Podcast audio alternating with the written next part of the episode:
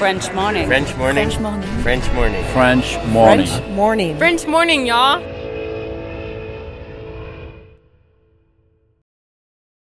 Cet épisode a reçu le soutien de la CFE. La CFE, vous connaissez? C'est la Caisse des Français de l'étranger et il s'agit d'une caisse de sécurité sociale créée en 78 pour les Français résidant hors de France. Maladie, maternité, accident du travail ou encore retraite. La CFE permet aux Français de l'étranger de continuer de bénéficier de la même protection sociale qu'en France, à l'étranger. Pour en profiter, il vous suffit d'adhérer à la CFE, peu importe votre situation, peu importe le pays dans lequel vous vivez ou dans lequel vous vous rendez, et bien entendu, peu importe la pathologie ou les circonstances, catastrophes naturelles, faits de guerre, etc. Grâce à la CFE, vous pouvez vous détendre. La Caisse des Français de l'étranger assure la continuité avec le système français de sécurité sociale lors de votre départ de France, mais aussi lors de votre retour d'expatriation, ou encore grâce à la prise en charge des frais de santé pendant vos prochaines vacances en France. Pour en savoir plus, direction cfe.fr. Au nom de la solidarité entre expatriés. Bon, nous travaillons ensemble dans une communauté d'idées. Ça, c'est une bonne question. Moi, je n'ai qu'une question à vous poser. Partir vivre à l'étranger, c'est un rêve pour certains, un projet parfois un peu fou, une opportunité ou même un besoin vital. En tout cas, les raisons de partir établir sa villégiature hors de France ne manquent pas. Mais si l'envie est bien là, un tel changement de vie entraîne souvent beaucoup de questions. Alors plusieurs fois par an, je vous invite à poser vos questions sur le profil Instagram de French Expat, et moi de mon côté, je m'engage à aller chercher des réponses auprès d'experts. Pour inaugurer ce nouveau format, je suis allée tendre mon micro à Amel. Amel est passionnée de livres et sa passion, couplée à son manque de livres français depuis son arrivée aux États-Unis il y a un peu plus de 10 ans, l'a amenée à devenir bouquiniste. Tout d'abord dans le Wisconsin, là où elle vivait, et maintenant en Caroline, à Cary, où elle est établie aujourd'hui avec son mari et son fils. Et pour ce faire, Amel a créé le site www.bookinfrench.com. Elle me raconte qu'elle a créé cette petite entreprise car les livres en français sont tout d'abord un atout rare aux États-Unis, et notamment hors des grandes villes, mais aussi parce qu'elle voulait absolument continuer à lire en français, pour elle, mais aussi pour son fils, pour entretenir la langue. Aujourd'hui, c'est la journée mondiale du livre et du droit d'auteur, l'occasion de répondre à une question que nous avons reçue de la part de Sixtine, qui nous demande des références de livres adaptés aux enfants afin de leur parler d'expatriation simplement. Ah oui, moi c'est Anne-Fleur Andrely, vous écoutez French Expat, un podcast de French Morning.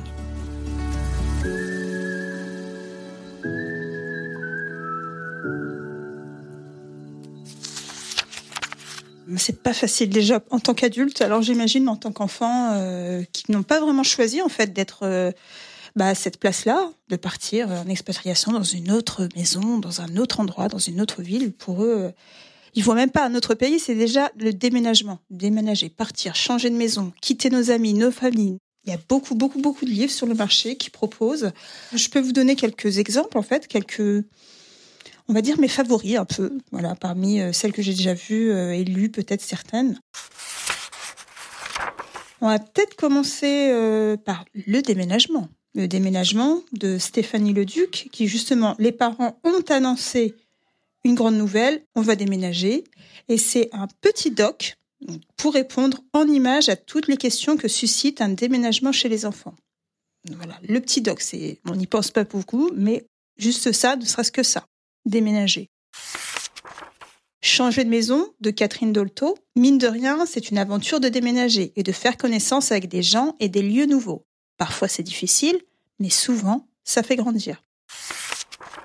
On a aussi Petit Flocon, c'est encore pour les plus petits qui doivent déménager, d'Ariane Hoffman.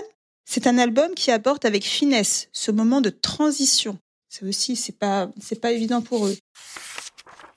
On a également Ailleurs de Gus Gordon. George n'aime pas voyager. Pourtant, c'est un oiseau migrateur. Il va apprendre petit à petit à changer de maison et en fin de compte que c'est dans sa nature en fait de pouvoir changer euh, d'endroit. Ça ne veut pas dire que lui-même va se changer. Pixie déménage d'Emmanuel Payot.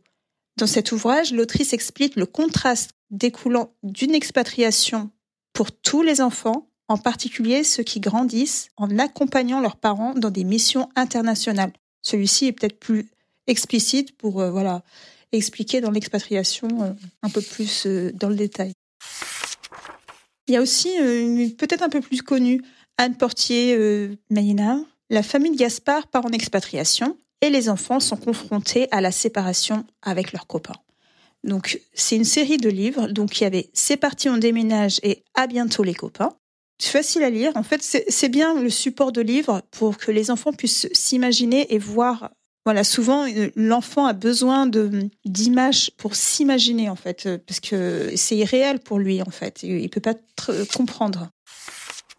Et à Cécile Gilbert aussi qui propose Top Départ. Euh, c'est un ensemble d'activités qui leur permettra, étape par étape, de se préparer au changement et de le vivre sereinement. On a également On déménage d'Alice Brière, à vendre Petite maison qui renferme les heureux moments partagés avec papa, maman, mon grand frère et moi. C'est un texte conçu comme une petite annonce immobilière, mêlé au graphisme de Barou pour appréhender un déménagement tout en douceur. Élise 7 ans expatriée, c'est peut-être pas mal aussi de Corinne Feuillet. C'est un livre qui permet à vos petits expats de mettre des mots et des images sur leurs sentiments en fonction de ce qu'ils recherchent. Donc là, je pense que c'est la petite série, voilà, uniquement pour les enfants, 3-8 ans.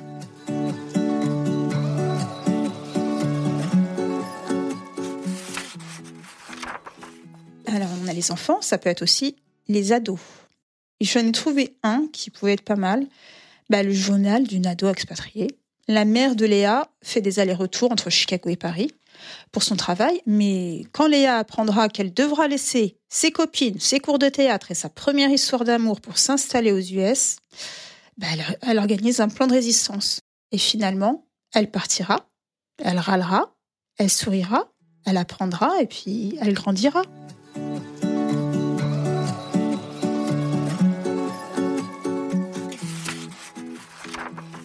Après, il y a les parents. L'enfant expatrié, par exemple. Donc là, c'est pour les adultes. C'est un livre qui propose d'accompagner son enfant à travers les changements liés à l'expatriation.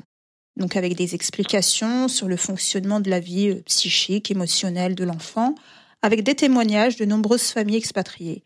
Donc euh, accompagnement grâce à une présence parentale au cours de cette expérience euh, bah, originale.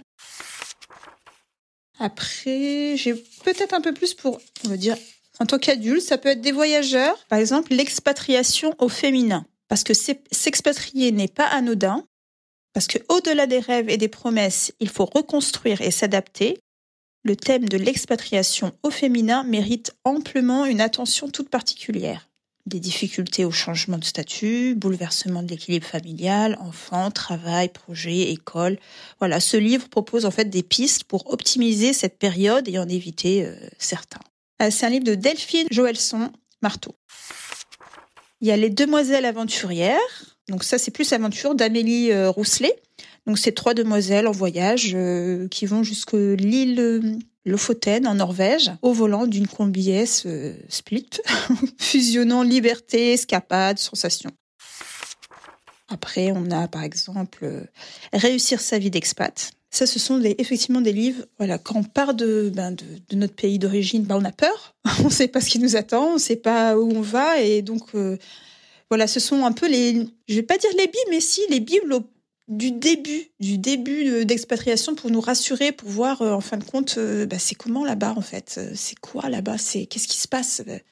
Même c'est en fait nous qui allons ailleurs. En réalité, c'est la même vie, mais juste, ben, on s'adapte. On aurait pu être ailleurs en France mais c'est ailleurs, dans un autre pays. Donc c'est un peu plus compliqué, il y a la culture qui est différente. Donc réussir sa vie d'expat de Magdalena Zilbetti, c'est s'épanouir à l'étranger en développant son intelligence nomade, un enjeu psychologique et des défis euh, émotionnels. Donc ça, euh, voilà, des hauts, des bas. Et il y en a un, là c'est un roman, celui-ci, je vais même le lire, je crois bien. C'est un regard croisé, c'est entre donc Philippe et Yuko. Yuko, alors c'est divisé en quatre. Yuko qui est la maman expatriée aux USA. Ensuite, il y a Philippe qui est le papa, donc le père expatrié au Japon. Et ensuite, le quatrième tome, c'est le regard de Philippe, qui est le papa, qui est un grand-père depuis la France sur l'expatriation de sa fille et de sa petite fille aux USA. Donc c'est vrai que voir un peu, voilà, qu'est-ce qui se passe dans la tête de mon mari, de mon fils, et moi en fin de compte, et peut-être de mon père si on était une famille un peu nomade un peu partout. Donc c'est pas mal, ça c'est plus un roman, voilà. Ça peut être sympa aussi. Alors, ce sont d'excellentes ressources que tu nous proposes là pour préparer et pour euh, bah, s'acclimater finalement dans ce départ euh, de vie à l'étranger pour tous les âges, pour les petits comme pour les grands. Moi, sur euh, la découverte sur place et notamment l'apprentissage de la langue, il y a un livre qu'on aime beaucoup à la maison. Alors, nous, on est une famille multiculturelle. C'est un livre qu'on aime beaucoup. Mon petit garçon a 4 ans, pour référence. Ça s'appelle Nous sommes bilingues, We are bilingual de Charlotte Lamorinière, qui a d'ailleurs été une de mes invitées sur le podcast euh, il y a de ça à peu près un an, il me semble. Je vous remettrai euh, le lien dans la description de cet épisode. Et euh, c'est un livre, en fait, qui met en valeur le bilinguisme. Ça me dit quelque chose. Ça me dit quelque chose. On vit le bilinguisme avec l'enfant. Donc le livre est bilingue, bien sûr, mais on vit aussi le bilinguisme avec l'enfant. donc il y a son papa qui parle une langue, l'autre maman qui parle l'autre langue. On voit en fait au quotidien comment c'est. On voit plusieurs formes du bilinguisme aussi. Euh, on voit en fait que voilà, il y a d'autres enfants à l'école qui parlent d'autres langues. Et un truc que j'ai trouvé assez chouette que l'autrice a mis en place, c'est qu'initialement c'était français-anglais. Et euh, en fait, tu peux maintenant commander le livre en anglais et en fait remplir l'autre langue en fait tu vois. Donc euh, tu as, ah, des, des cases et tu peux donc tu peux dire euh, je sais pas euh, on est bilingue anglais arabe et bah je vais remplir le truc en arabe enfin tu vois. Et je trouve ça assez chouette parce que ça ah montre aussi en fait que ça peut être plein plein de langues. Exactement. Et ça met vraiment en valeur ah mais ça c'est intéressant. Là là oui. Et c'est plus en forme de, de guide? C'est comme un guide Non, non, c'est un livre, c'est une histoire. Une, histoire, ah d'accord, c'est une histoire, d'accord. Voilà. En fait, on passe une journée avec une petite fille bilingue. Et voilà, c'est terminé pour ce petit bonus euh, spécial à l'occasion de la journée mondiale du livre et du droit d'auteur. Si vous souhaitez retrouver toutes les références que Amel a bien voulu nous partager, ainsi que celles que je vous ai recommandées à la fin, retrouvez l'article correspondant à cet épisode sur frenchmorning.com. Vous aurez toutes les informations nécessaires. Merci infiniment à Amel pour sa gentillesse, sa disponibilité et toutes les recherches qu'elle a faites en amont de cet épisode.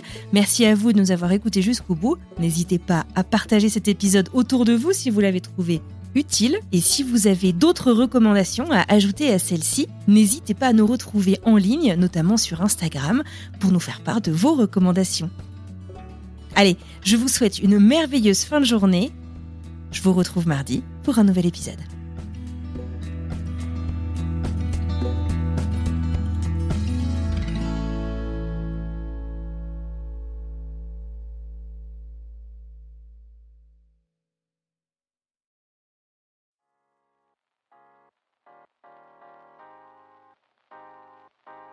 Vous venez d'écouter un podcast réalisé par moi-même, Anne-Fleur Andrely, mixé et habillé par Alice Krief et produit par French Morning. French Expat n'est pas le seul podcast de French Morning. Pour retrouver tous les podcasts du groupe, rendez-vous sur frenchmorning.com slash podcast. À bientôt!